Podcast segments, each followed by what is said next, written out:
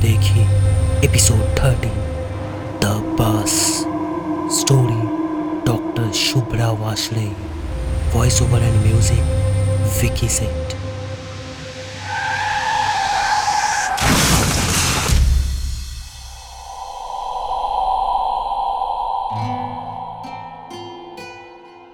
अपने folder colours तेज़ी से समेटता हुआ आशीष बोला, सामान पैक करो रिया। ऑलरेडी बहुत देर हो चुकी है। तुम शायद भूल गई कि कार सर्विस को दे रखी है। जल्दी चलो, फिर कोई वाहन नहीं मिलेगा। तेज़ी से आगे बढ़ते आशीष का पीछा करती हुई रिया लपकती हुई उसके पीछे भागती हुई बोली, अरे बाबा, बस हो गया। कल की एग्जीबिशन के लिए कुछ तैयारियाँ रह गई थी, वह निपटा रही थी।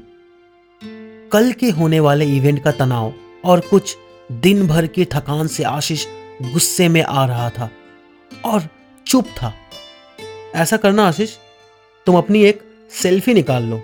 कल एग्जीबिशन के गेट पर लगा देंगे। तुम्हारा फूला हुआ मुँह देखकर आने वाले दर्शक समझेंगे। इस एंटिक पीस की तरह अंदर के आठ पीसेस भी काफ़ी एंटिक होंगे। रिया ने यह बात इतना गंभीर मुख बनाकर कही कि आशीष की एकदम से हँसी छूट पड़ी। आशीष और रिया की मुलाकात फाइन आर्ट्स में डिप्लोमा करते हुए हुई थी। बेहद प्रतिभाशाली दोनों एक दूसरे के गुणों से जल्दी ही अवगत हो गए और अपनी पढ़ाई के पूरे होते होते दोनों ने साथ जीवन बिताने का फैसला कर लिया था।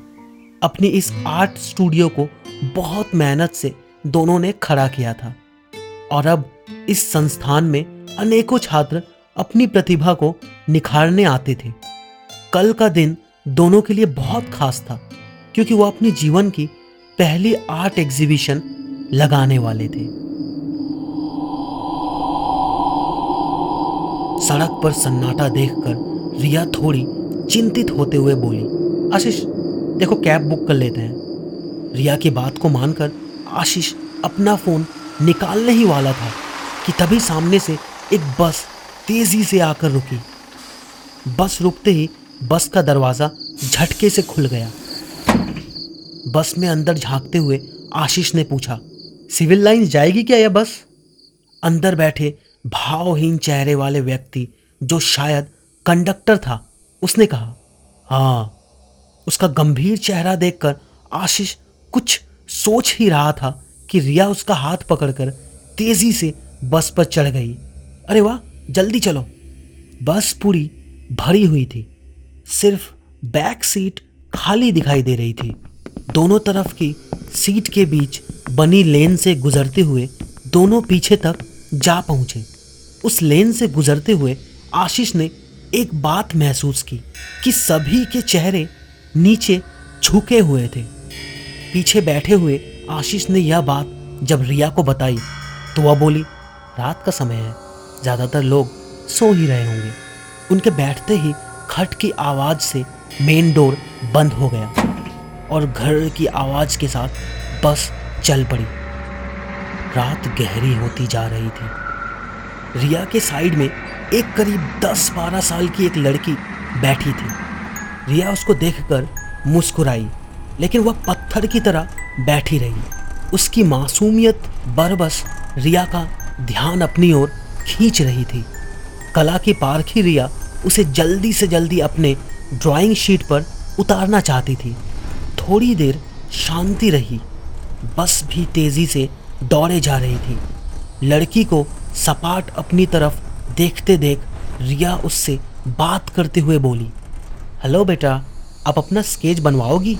लड़की अब भी शांत थी। हाँ उसने हाँ में सर हिला दिया था। धीरे धीरे बस में अजीब सी आवाज़ें आने लगी, जैसे कि शायद कोई रो रहा था। धीरे धीरे आवाज़ बढ़ने लगे। घबराकर आशीष ने अपने से थोड़े आगे वाले यात्री से पूछा, जो सिर झुकाए बैठा था, क्या हुआ? यह कैसी आवाज़ें आ रही है? जैसे ही उस व्यक्ति ने सिर उठाया, उसका आधा चेहरा जला हुआ था। देखकर रिया की चीख निकल गई। वह व्यक्ति बोला, शायद आगे किसी को कोई चोट लगी है, इसलिए रो रहा है। धीरे धीरे बस में रुदन बढ़ता जा रहा था। रिया ने देखा, उसके बराबर बैठी लड़की का चेहरा पूरी तरह पत्थर समान ही था, लेकिन उसकी आँखों से लाल आँसू बह रहे थे। आशीष और रिया अब पूरी तरह से घबरा चुके थे। आशीष ने खड़े होकर ज़ोर से चिल्लाना शुरू कर दिया। बस, यही रोक दो। हमें यहीं उतरना है। लेकिन बस थी कि रुकने का नाम ही नहीं ले रही थी। बस में लाइटें भी तेज़ी से जलने और बुझने लगी। आशीष रिया को लेकर पिछले वाले एग्जिट गेट तक आ चुका था। अगले स्टॉप पर बस को थोड़ा हल्का होते ही वो रिया को लेकर कूद गया। थोड़ी गति में होने के कारण रिया और आशीष को हल्की चोटें आई। बस तेज़ी से आगे निकल चुकी थी। आशीष ने खुद उठकर रिया को सहारा देकर उठाया। अब दोनों बस जल्दी से घर पहुँचना चाहते थे। वहाँ से दोनों ने कैब बुक कर ली। घर पहुँचने तक रिया बेहद घबरा गई थी। आशीष ने उसको एक पेन किलर देकर सुला दिया। गिरने से उसे खुद भी बहुत जगह चोट आ गई थी।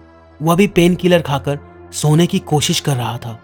लेकिन बार बार रह रह कर उसे बस की वह घटना याद आ रही थी।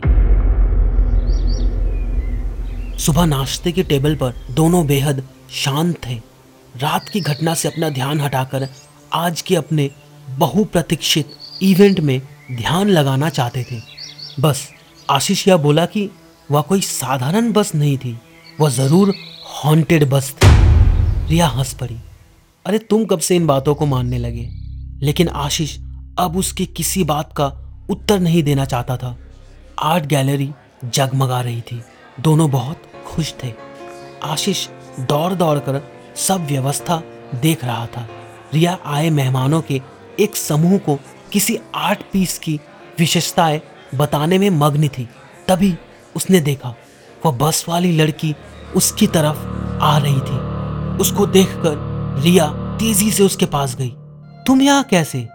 पूछने पर वह लड़की बोली आपने ही तो कहा था कि तुम्हारा स्केच बनाना है तो मैं बाबा के साथ आई हूँ।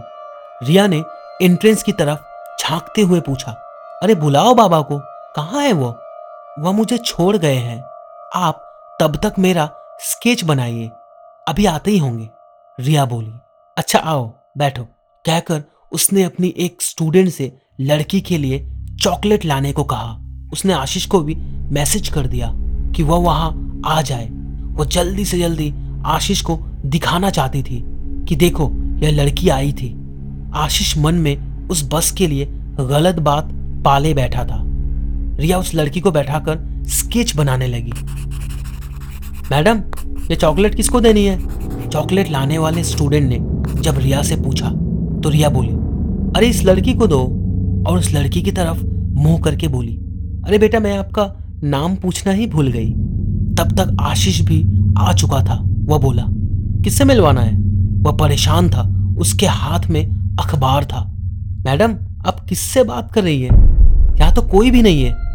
रिया को चॉकलेट देता हुआ वह स्टूडेंट आगे चला गया। अब रिया के माथे पर पसीना आ रहा था। ये देखो रिया, कल हम जिस बस में बैठे थे, उसका कल सुबह ही एक्सीडेंट हो गया था और सारे यात्री मारे गए थे। आशीष की आवाज़ उसके कानों में दूर से आती महसूस हो रही थी। सामने बैठी लड़की मुस्कुरा रही थी। कोई मुझे नहीं देख पाएगा। सब भूत समझते हैं ना मुझे? आपने मेरा स्केच बनाने को कहा था। मैं सिर्फ़ आपको दिखूँगी। आप मेरे बहुत सारी स्केच बनाना। रिया को उस बच्ची की आवाज़ गले में घुटती हुई महसूस हो रही थी और उसके हाथ बिना उसके नियंत्रण के उस लड़की का स्केच बनाने में व्यस्त थी। तो दोस्तों, ये कहानी अगर अच्छी लगी तो इसे ज़रूर शेयर करें। फिर मिलेंगे अगले एपिसोड में एक और कहानी के साथ। अलविदा।